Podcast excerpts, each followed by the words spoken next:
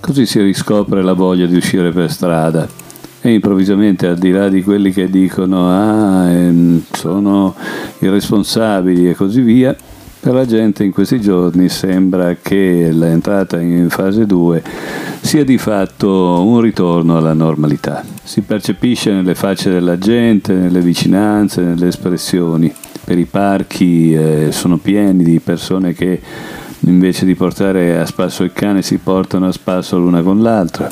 Però a ben guardare quello che si nota è anche qualche cos'altro, un po' di eh, titubanza, una qualche insicurezza a fronte dell'ostentazione della tanto agognata libertà. Quello che prevale è la volontà di non dare a vedere questa insicurezza, la volontà di affermare a tutti i costi che tutto è come prima.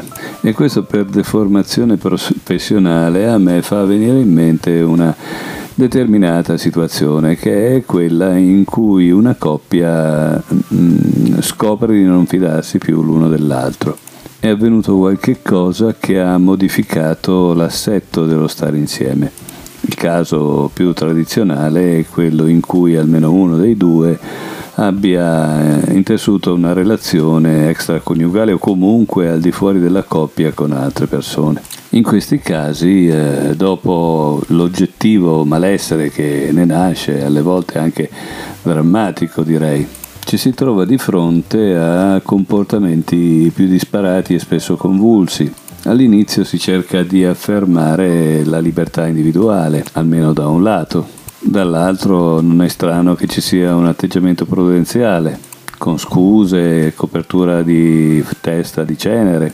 Poi dopo un po' di tempo scoperto che la difficoltà di eh, ritornare autonomi come si era prima oppure di eh, effettivamente portare avanti i propositi di pentimento e di buona condotta si arriva a una sorta di armistizio. In fondo noi ci siamo sempre voluti bene, ci vogliamo ancora bene. È difficile stare con te, però non sto stare senza di te. Oppure è difficile non essere apprezzati, non essere creduti, non sentire la fiducia, però eh, in fondo me la sono meritata. A questo punto che cosa fanno le persone normali, come si suol dire? Magari vanno anche da un terapeuta oppure semplicemente sentono gli amici, si avvicinano, si allontanano e così via e poi probabilmente arrivano a dire dai proviamoci, proviamo di nuovo a stare assieme. A quel punto di fronte a tutti e soprattutto di fronte a loro stessi incominciano a avere dei comportamenti che però sono, come dire, secondari ovvero sia sono un po' dei, degli abiti che ti metti addosso ma dove sotto la salute o comunque lo stato d'animo non è più quello di prima. Ti metti addosso i vestiti estivi però continui ad aver freddo come d'inverno. Quando si esce fuori e si va dagli amici o si va eh, per la strada, si va nei locali, quello che si fa vedere è appunto che tutto è tornato come prima, abbiamo sanato, le situazioni sono a posto. Di fatto però quello che non si vuole dire neanche a se stessi è che è finita l'età dell'innocenza. A parole si dice di avere fiducia, ma la ferita è dolorosa e eh, ci porta a conservare una sana presa di distanza da un contatto troppo intimo. Quindi si esce ancora insieme, però si sta lontani. Ci si tiene per mano ma non ci si abbraccia. Ci si abbraccia ma non ci si bacia, ci si bacia magari guardando altrove oppure tenendosi stretti a se stessi. Queste situazioni spesso eh, portano a delle interruzioni definitive nelle modalità le più disparate, in alcuni casi eh, portandosi fuori dalla relazione, in altri casi svuotandola finché praticamente non ha più nulla da dare. Molto più frequente è che la relazione non abbia più un rapporto di tipo primario ma piuttosto secondario, ovvero sia eh, i comportamenti, le cose che devono essere fatte per i figli, per la società, per la finanza comune, queste cose si seguono e quindi si ha una buona convivenza reciproca anche affettuosa se vogliamo.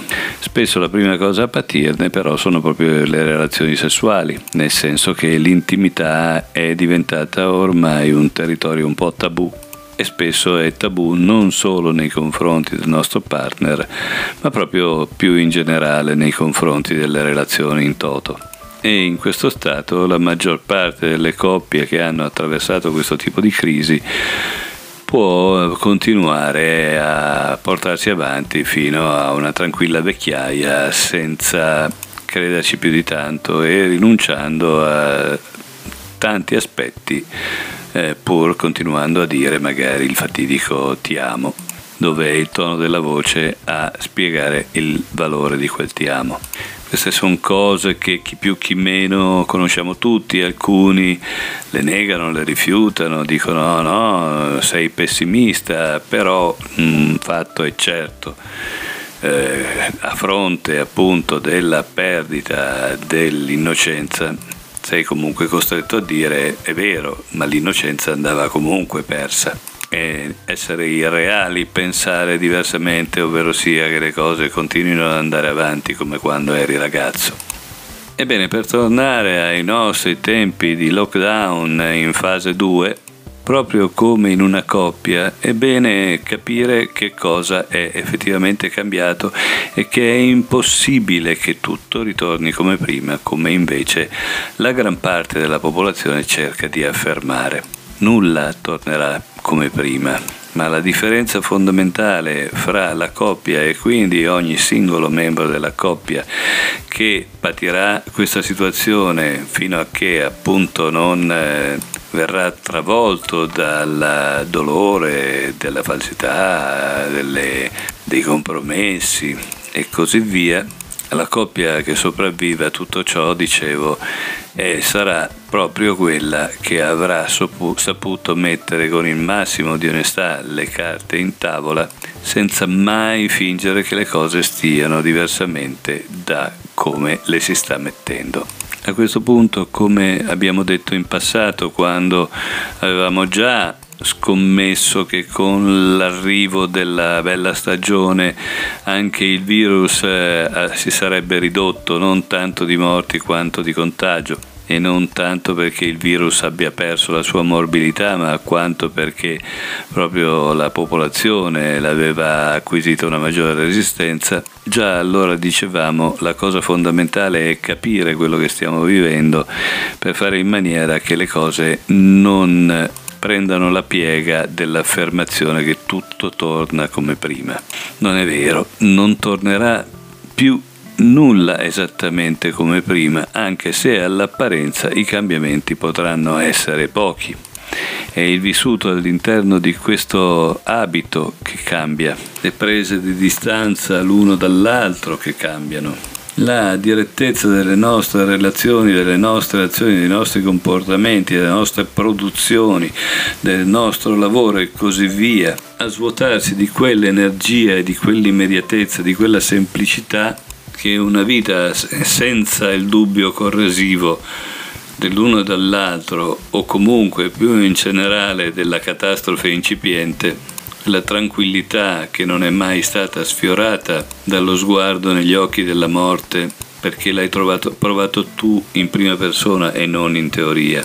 È proprio questo che fa la differenza e fa sì che la gente fuori per strada, nei parchi, l'uno vicino all'altro, stia vivendo un mondo diverso, un tempo diverso, dei rapporti diversi una rappresentazione del futuro decisamente non più infinita, ma segnata dalla consapevolezza della fine.